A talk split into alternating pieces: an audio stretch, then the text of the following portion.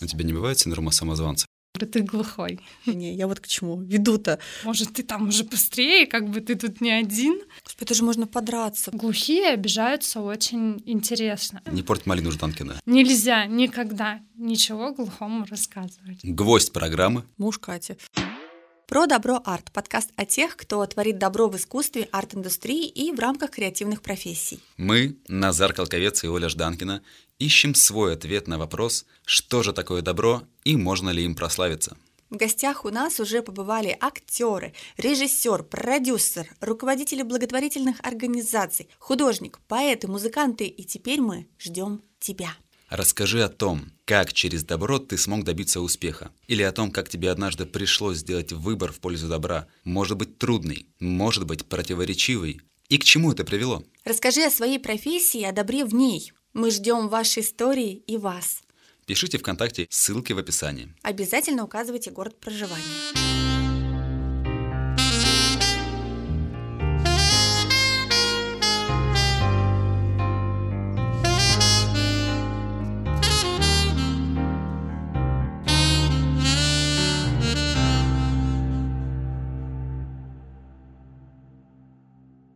Привет, друзья! Мы начинаем новый сезон подкаста про добро арт. И сегодня у нас в гостях член нашей команды, человек, который работает над каждым выпуском, но вы никогда ее не слышали. Сурдый переводчик, эксперт по взаимодействию с глухими Катерина Каноненко. Катя, привет. Здравствуйте. Сегодня мы хотим поговорить с тобой о мире, который для большинства людей неизвестен от слова совсем. Но он есть, и он совершенно особенный. Это мир глухих людей. Буквально в конце мая команда Центра Мир Далат совместно с проектом «Поэзия. Экология души» дала старт инклюзивному проекту «Рифмы тишины». Мы объявили конкурс стихотворений современных авторов, которые в результате будут тобой переведены на язык жестов, и оказалось, что у ребят огромное количество вопросов о глухих вообще. И сейчас мы тебя ими закидаем. Катя, ты кода. Да. Расскажи, пожалуйста, что это значит? Да, я бы хотела сказать не язык жестов, а жестовый язык. Разница принципиальная, потому что язык жестов используют как язык тела, а жестовый язык — это именно язык, на котором общаются глухие. Да, язык жестов используется там среди обозначений, например, когда спецназ делает вот эти вот какие-то знаки, а жестовый язык — это вот именно как английский язык, немецкий язык, жестовый язык. Это вот принципиальная важность Так, еще раз. Жестовый язык. А, Жестовый язык. Да. А язык жестов это то, что мы все в школе, фиги, факи, Да, кулаки да. это признаки любви. Да, Ну, да, да, да, именно так. Окей. Теперь о тебе. Да, я Кода. Кода — это ребенок, рожденный в семье глухих. Это фактически носитель жестового языка, потому что мы изначально общаемся с родителем. Не все, но изначально общаемся на жестах. И только потом в нашу жизнь входит именно наш язык говорящий.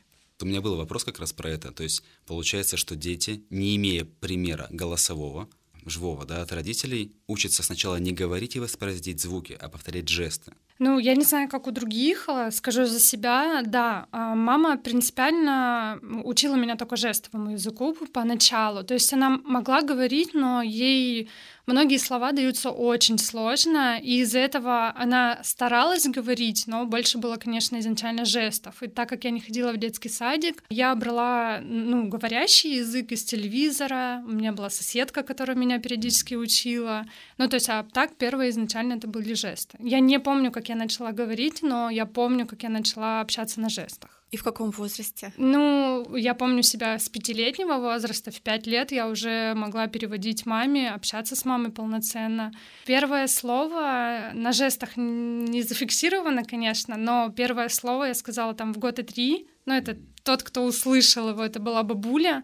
Я сказала «дурак», потому что она не дала мне горячий пирожок.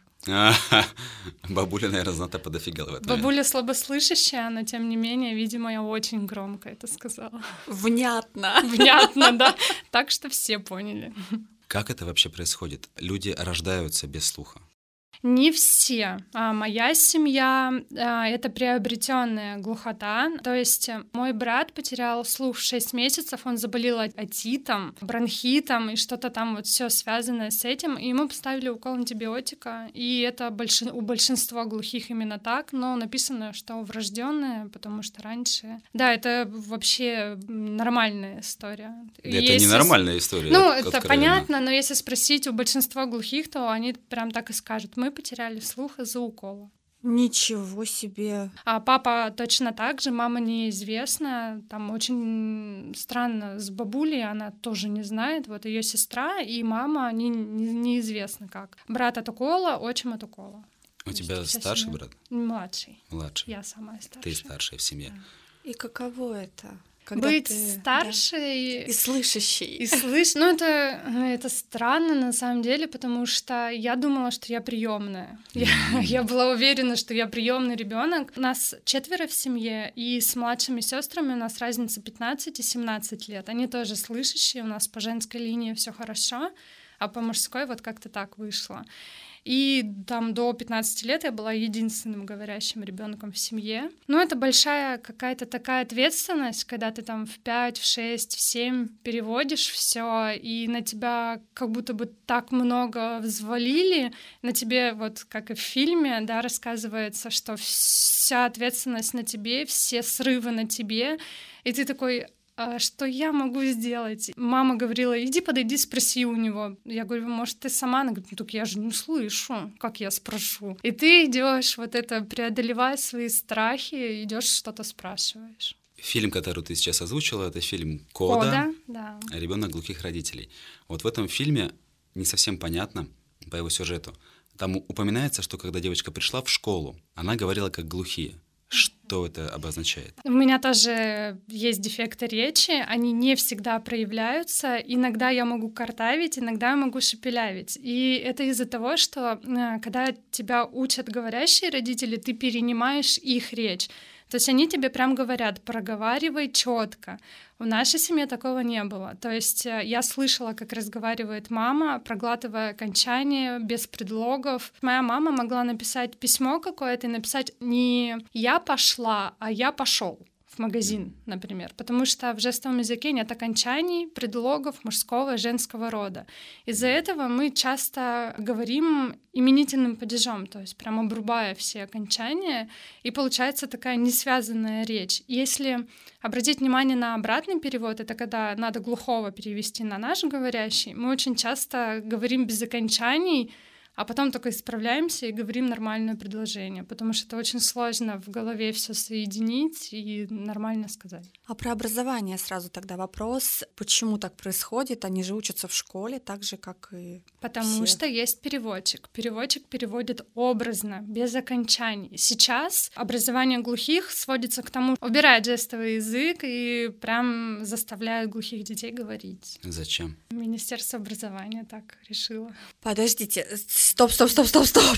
А как с ними взаимодействовать без ну, учат, учат языка? говорить, учат читать по губам, А, по учат губам. писать, да. Ну, у меня, например, я в корне не согласна. У меня брат учился в слабослышащей школе со слабослышащими ребятами, и они слышали и могли говорить, а над Антоном смеялись. И у Антона такой огромный блок на это, то есть ему прям очень... Максимум, что он может, это сказать «Катя», и он 10 раз переспросит, я хорошо сказал, ты услышала, ты поняла? И то есть это вот постоянно так. Вот он говорит, я не буду разговаривать, я не хочу читать по губам, потому что он глухой. У слабослышащих это немного лучше все устроено. То есть, по сути, должно быть более трепетное отношение, должны быть какие-то психологи, которые должны социализировать, работать, объяснять, как э, дальше в этом мире чувствовать себя комфортно, а выходит как бы все наоборот. Да, многие считают, что надо научить его говорить, и его жизнь станет лучше. Но это фактически это не так. Это вот э, из серии я постоянно говорю, ну давайте тогда человеку на коляске скажем, ну а что ты не такой, как я, встань и иди. Почему ты другой какой-то? Но это также не работает, и так неправильно. Что происходит с текстами? То есть почему они мыслят образами? Понятно, что с ними разговаривают, да, образами, но у них есть русский язык, у них есть литература как предметы. Там очень упрощено все. Если у нас в русском языке есть фразеологизмы, которые мы изучаем, то у глухих такого нет как можно объяснить, что такое фразеологизм, когда это просто что-то невозможное и нереальное. Я когда в школе, я не учила никогда стихи, потому что кто у меня их проверит? Никто. Потому что я же не буду маме рассказывать стих вслух, а на жестах это совершенно другое. Ну, то есть мне ставили двойки, у меня по литературе всегда были двойки, потому что это невозможно. И маму не вызывали в школу, потому что, ну, что, мы придем с мамой рассказывать о том, что, ну, Учителя говорили, ну, пойдите к соседям, расскажите. Я говорю, класс. Но кажется, этот вопрос тоже мог бы быть решен. Ты приходишь к учителю на перемене, читаешь ему аля на перемене, он тебя поправляет, говорит, как надо читать правильно, потом приходишь на уроки и сдаешь ну, на зачет. Ну, казалось бы. Учителей литературы в школе три или четыре всегда. Есть те, которые ведут другие классы. Ну, то есть... Ну, у нас очень много вообще по ходу уже подкаста вопросов к Министерству образования. Ну, я имею в виду за историю всех наших эпизодов, прям много вопросов. Ну, у меня мама, допустим, рассказывала... Ну, то есть мама, естественно, не могла помогать мне с уроками, и, в принципе, у меня огромный пробел был с домашним заданием, я его просто не делала, потому что, ну, а кто, как, как? когда ты маленький ребенок, кто у тебя и как это проверит. И мама объясняла это тем, что в девятом классе она училась по учебнику пятого.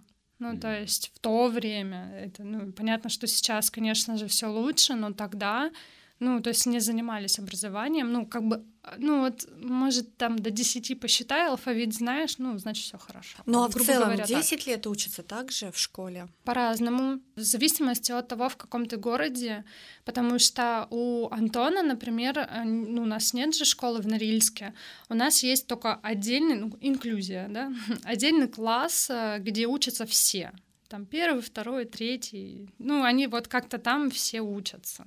Ну, а у Антона 12 классов, потому что он доучился уже в Казахстане, в школе глухих. Сложная история, мы сейчас еще немножко ее усложним. А меня очень тронул пример в фильме, в этом фильме «Кода». Там откровенная сцена, где мать говорит своей взрослой дочери о том, что очень хотела, чтобы дочь родилась глухой. И это связано с тем, что она переживала, что будет плохой матери здоровому ребенку. И вообще весь фильм с разных ракурсов показывает, насколько слышащим и глухим сложно взаимодействовать. Как это было в твоем случае? То, что ты слышишь, а родители нет, это помогало или наоборот мешало вашему семейному взаимодействию? И мешало, и помогало. Ну, помогало, наверное, больше, конечно, маме. Если быть прям предельно честным человеком, то, конечно же, маме это помогало. А мне было очень сложно. Я не понимала, почему все так. Ты растешь с ощущением того, что ты умнее своей мамы, умнее вообще, в принципе, своей семьи, и ты понимаешь чуть гораздо шире все, нежели твоя семья, и им приходилось объяснять что-то такое элементарное по типу «не чавкой». Это безумно сложно. Мне, чтобы объяснить брату не чавкать, ушло не один год. Ну, то есть прям... И до сих пор мы, когда кушаем все вместе, он говорит, я не чавкаю, все хорошо. Я говорю, все хорошо. И то есть какие-то элементарные такие моменты было очень тяжело. И, конечно, недопонимание, почему я хочу гулять, а не переводить маме сериал, например, по Первому каналу. Наверное, поэтому я не люблю все русские сериалы, потому что я от них устала. Или почему я не могу подойти к человеку и поругаться с ним ну, от имени мамы когда мне 10. Ну, естественно, я не хочу, потому что мне страшно. И когда на тебя кричат, и с одной стороны мама кричит, ну, понятно, на жестах, с другой стороны человек, с которым конфликт произошел, кричит на тебя, а ты стоишь и говоришь, мне бы вот в киндер покушать, вкусный какой-нибудь, мне бы вот там, не знаю, в песочнице, в куклы поиграть, а не вот это все. Ты очень рано взрослеешь, потому что тебе надо решать очень много проблем и не твоих. И это очень сложно. А что значит кричать жестами? О, кричать жестами — это когда ты очень эмоционально машешь руками, твои эмоции — это просто что-то Ну, в, в основном все думают, что глухие постоянно ругаются, но это не так. Когда мы ругаемся, это очень легко отличить, потому что мы... Ну, кричать на жестах, это, я не знаю, как это надо видеть просто. Может быть, не надо, я... Может быть, не надо, не надо, да. Могут ли глухие танцевать? Потому что ты же переводишь песни. Как это вообще? Да, наверное, конечно, могут. Нет, есть глухие танцоры. У нас есть театр э, глухих в Москве, театр недослов. Там половина слабослышащих, которые слышат музыку, половина глухих. И это удивительно, там стоит переводчик, которым делает им отчет. И они учат песни по темпу. То есть раз, два, три. И они так идеально попадают во все. То есть я знаю половину глухих и половину слабослышащих, и нет разницы вообще. Они так идеально это делают. Глухие могут танцевать. Есть музыка, которую они могут чувствовать по вибрациям, по темпу и так далее, кроме классической музыки. То есть классику они вообще не... Там ну, нет вот как... басов. Да, там нет басов, да. Поэтому вот все, что имеет бас, для них это все чувствуется. То есть рок-концерт это Да, прям у меня то. Антон в машине включает радио просто так громко и говорит, я прям, мне хорошо. Я говорю, а мне нет. Пожалуйста, тише. Слушай, можно было бы просто в тачке включить басы, ну как бы без Ну да, звука, просто, так чтобы тебе ну вибрировало все и в удовольствие. Антон один раз попросился в клуб сходить со мной, чтобы, ну вот, просто посмотреть на вот это все. И он пришел, и ему так все понравилось. Он такой, я чувствую, я слышу. Я говорю, ты глухой. Ты ничего не слышишь. Старшая сестра. Ну, то, Да, что, я очень такая, да. но то, что он чувствует, это важно и ценно. Конечно. Я не могу отделаться от этого фильма, до сих пор возвращаюсь. А вот там, когда пела главная героиня, отец трогал ее за связки, чтобы почувствовать. Это, то есть, действительно нормальная практика, то есть так бывает, ну, или... Ну, наверное, я не пою просто голосом. Ну, наверное, когда мы разговариваем, даже сейчас можно приложить, и мы чувствуем, как... Да, вообще так делают, на самом деле. Ну, я не пою, поэтому я не знаю. Меня никто не трогал. Даже если просто положить человеку руку на грудь, когда он говорит, будут ощущаться вибрации. Я думаю, что во время пения еще как-то более Да. это происходит энергично. У меня такое впечатление, что не может такого быть, чтобы человек не слышал никак. То есть должны быть какие-то варианты, чтобы там что-то изменить хоть как-то. Или это прям совсем вот без э, перспективно. Ну, если ты слабослышащий, ты слышишь при помощи аппарата. Также Мгм. есть кохлеарный имплант. Да, то есть это как слуховой аппарат, только он э, в... внедряется в слуховой нерв. Глухим нет. Глухие только чувствуют. Ну, у меня Антон, конечно, говорит, что он слышит, когда открывается дверь, но я же старшая сестра, поэтому я каждый раз напоминаю, что он глухой. Да, Про добро арт. да, про добро арт. Ну, на самом деле, я ему объясняю, что он не слышит, а чувствует, и я считаю, что это правильно, но он же не слышит.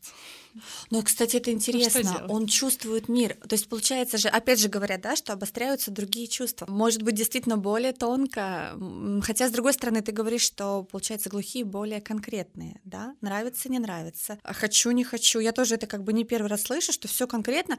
Наверное, это классно. Наверное, нам это зачастую не хватает прям, когда мы можем четко выстраивать отношения, вот на это да, нет. И, наверное, так проще выстраивать любовные отношения. Я вот к чему веду-то. Нету витиеватости вот этих. Люблю, значит люблю. Все, мы с тобой. А не вот это, ах, я не знаю, я подумаю, как, как это, вот, как формируются семьи. Может ли семья быть, где один глухой, второй слышащий? Или принципиально стараются все-таки, чтобы глухой-глухой? Я в пять лет была уверена, что у меня будет глухой муж.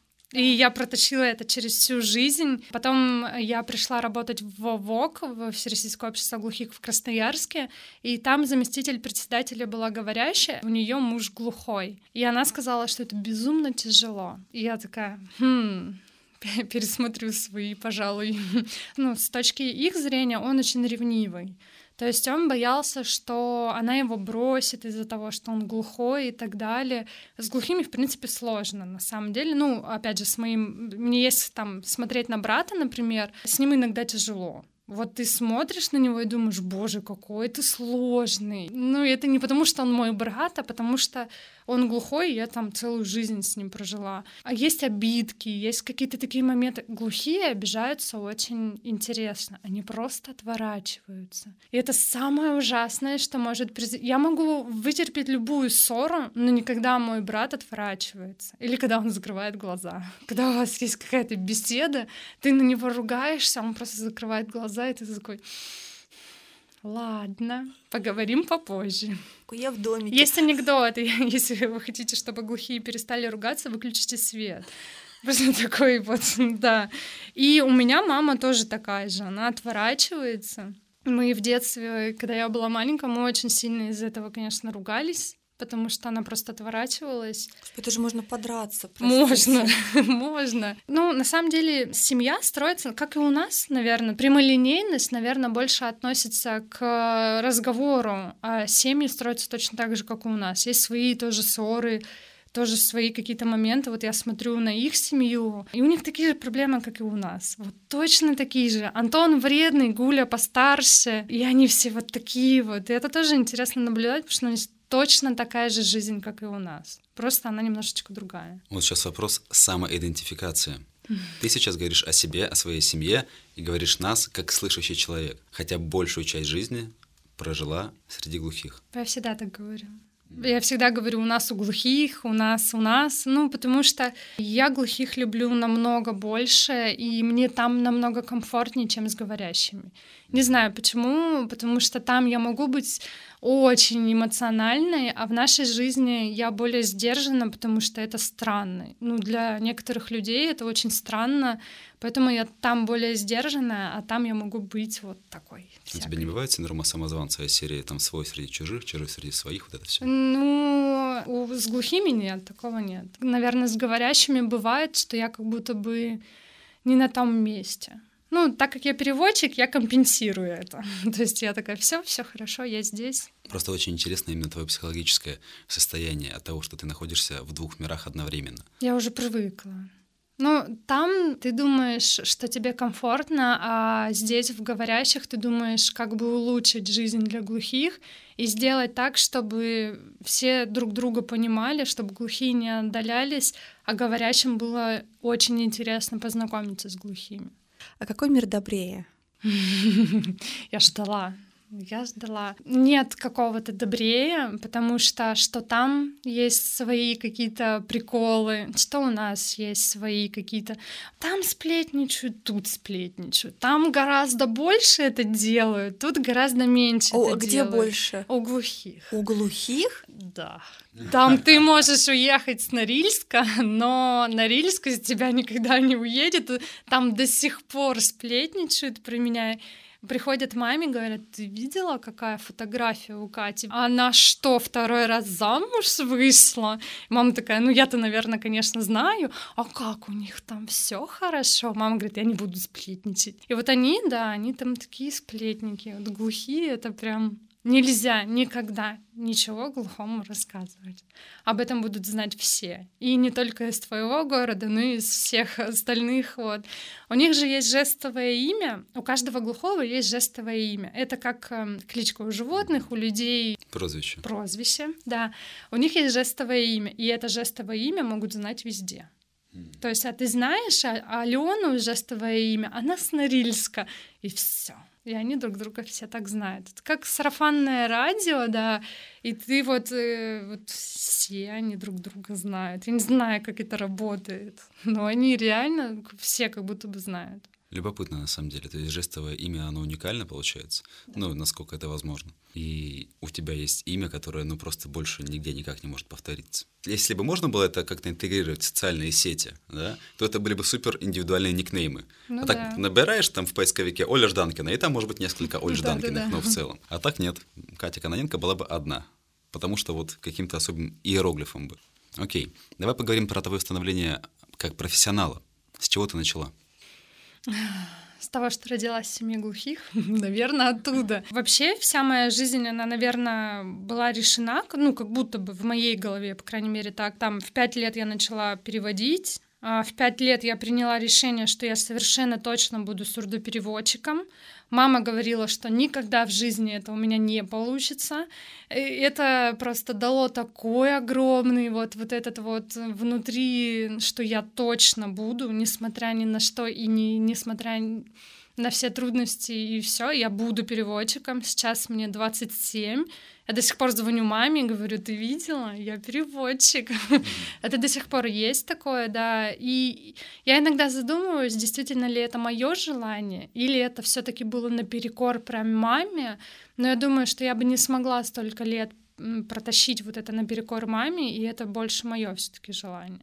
Но больше развиваться в творчестве мне нравится, ну, точнее, больше нравится в творчестве, нежели просто работать переводчиком, потому что от этого очень устаешь. В 18 лет я пришла в ВОК в Норильске, мне сказали, тебе надо отучиться на переводчика. Я говорю, ну, я же родилась в семье, зачем?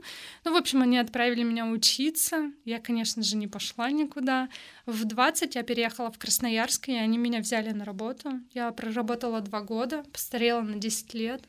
То есть я помню мое начало и мой конец. А вначале я пришла и 4 часа сидела в очереди в поликлинике с глухими. В конце я просто приходила, открывала дверь и говорила, у меня там глухой сидит, я переводчик. Либо вы нас берете сейчас, либо я ухожу, и вы разбираетесь как хотите. Они такие, да-да-да, хорошо-хорошо. Ну, там, там ты прям становишься очень таким жестким человеком, Потому что ну 4 часа в очереди сидеть. У тебя там еще один глухой, которому тоже надо в больницу. 8 часов в больнице с бабулечками, с глухим, который тебе за эти 4 часа рассказал всю свою жизнь.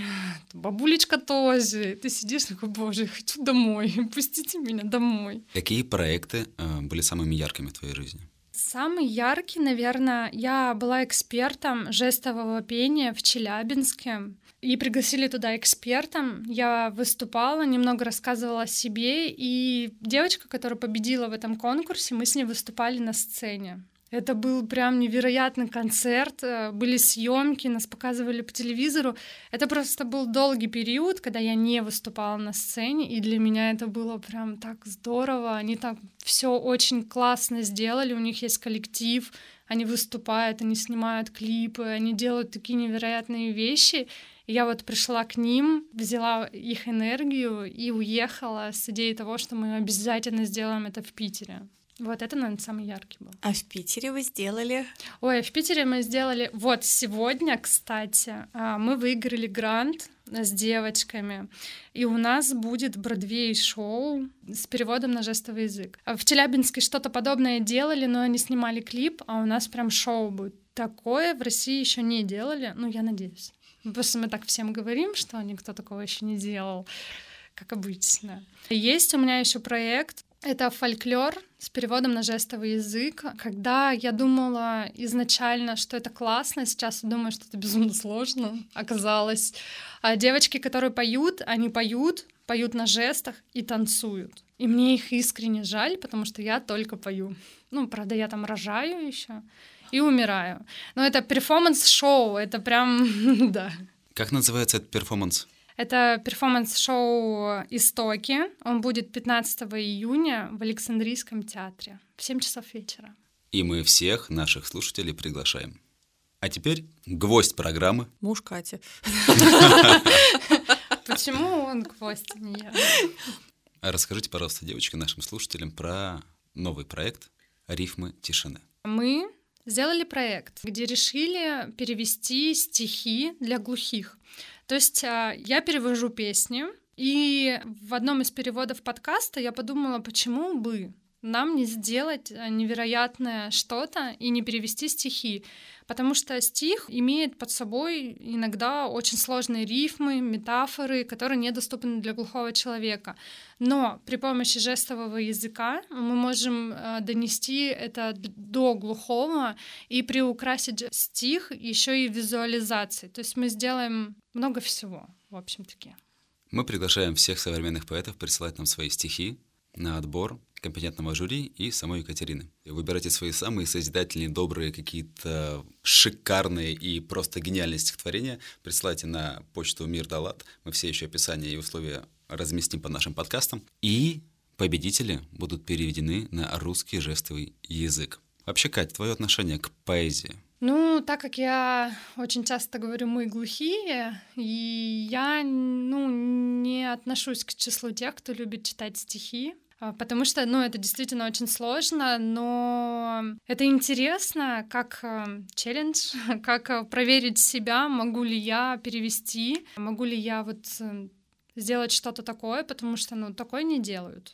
Надо уточнить, ты не любишь читать стихи на жестовом? Нет, вообще, в принципе, нет. А, вот, важный момент. Тебе они тоже непонятны? Или... Ну, иногда, да. А, я очень часто не понимаю фразеологизмы, а тем более какие-то такие моменты вот э, вилами по воде. Я только mm-hmm. недавно узнала, что это значит. Нет, я где-то образно в своей голове понимала, что это такое, но когда увидела, как глухие объясняют, что если э, поводить вилами по воде, то там не остается следов, и вот тогда я поняла, что это значит. То есть без труда не выловить и рыбку из пруда, вот это глухому очень сложно объяснить. Ну, зачем ему трудиться и доставать рыбку? Ну, я, я бы так и перевела. Я сейчас подумала, что вот есть люди обычные, у которых есть левое и правое полушарие мозга. А есть Катя, у которой глухое и не глухое полушарие мозга. Вот как-то так это, наверное, а работает. Я мыслю жестами, тоже визуально. Половина моего мозга мыслит визуально, половина все таки а, Но у меня в голове не голос, у меня в голове жесты. Так проще воспринимать информацию и картинки, да. Ну, иногда у меня еще бывает и голос, и там все очень сложно в голове происходит. И... То есть, принципе, у глухих в голове и внутри Нет не бывает голос. внутренних диалогов. У них внутри внутренние жесты. И визуализация картинки, да. А когда глухой сам с собой говорит и думает, то там как бы четыре руки общаются или как? Там это? картинки Они, наверное, да, быть. там образы какие-то. Я, кстати, не знаю. Э, я пыталась спросить у мамы, а что у нее в голове, но это сложный вопрос. Это и для обычных людей вообще проблема, если честно. Ну, то есть я пыталась объяснить, что у нас в голове, ну, у обычных людей есть голос в голове, а что у тебя в голове? Она такая, мозги? Ну, то есть это очень было сложно объяснить маме. Ну, скорее всего, у них образы, картинки, жесты. Но я иногда, ну, не иногда, такое часто происходит, когда я забываю слово на нашем языке, на обычном, я знаю, как он на жестах уже есть. То есть визуально в голове всплывает жест, и я такая, ну как же, ну как же. То есть жест первее всегда. Люди... И во сне я разговариваю на жестах. Во сне? А тебе муж рассказал? Да. Серьезно? А он уже так всегда выучил интересно. язык Не, он только алфавит знает, жестовый язык. А, жест, господи. Жестовый язык, да, простите, я буду переучиваться. Да, это нормально. Но хотя бы мы уже а, перешли к уровню глухонемой и глухой. Мы уже, да, говорим глухой, а не глухонемой. Поэтому это уже огромный шаг, а язык жестов и жестовый — это нормально. Да, я разговариваю во сне, мне так всегда интересно, о чем. А никто мне никогда не может рассказать об этом. Камеру ну, повесь дома. Да. Как в фильме э, какой-то там был ужастик. А ну, вдруг я там что-то важное рассказываю, как я потом буду. Так ты мужу не показывай, сама посмотри ну, да. и все. Даже если покажешь, он только алфавит знает. Я просто повергла в шок, и я теперь всем об этом рассказываю, и все смотрят тоже с квадратными глазами. Информация о том, что глухой не может вызвать скорую. Да, у меня был ТикТок, снятый на эту тему. И там столько было комментариев о том, что на самом деле можно написать в 112 смс и вызвать себе скорую. Но, есть одно но. Надо написать имя, фамилия, отчество, причину, что-то там случилось и где это случилось. У меня было столько предположений. Если я упал, подскользнулся, не дай боже, сломал себе руку. Как? Как я напишу смс? Да и вообще в целом, если я упал в обморок и потерял сознание, и если к, к такому человеку подойдет, он начнет пытаться говорить, он подумает, фу, пьяный какой-то. Это все очень сложно. Моя мама вызывает скорую через соседку, и когда я была маленькая, я звонила в скорую, выслушивала, конечно, очень много всего. Одно из самых ярких это, ну пусть мама что-нибудь скажет, я иду к маме, говорю, скажи что-нибудь. Она, что я должна сказать? Я же глухая.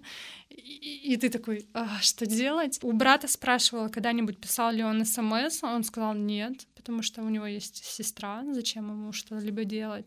У многих глухих спрашивала, они также вызывают через кого-то, через соседей. Читала статистику за 2019 или 2020, там всего лишь 835 сообщений принятых что очень странно, потому что если вы работаете, то должно быть намного больше смс. Да, вот, например, там в службе 911 есть человек, который сидит, и если есть э, у оператора подозрение, что этот человек может быть глухой, переводят на сурдопереводчика, и переводчик уже общается по видеосвязи. У нас такого, к сожалению, нет. Есть только в ВОГе, э, если есть диспетчерская.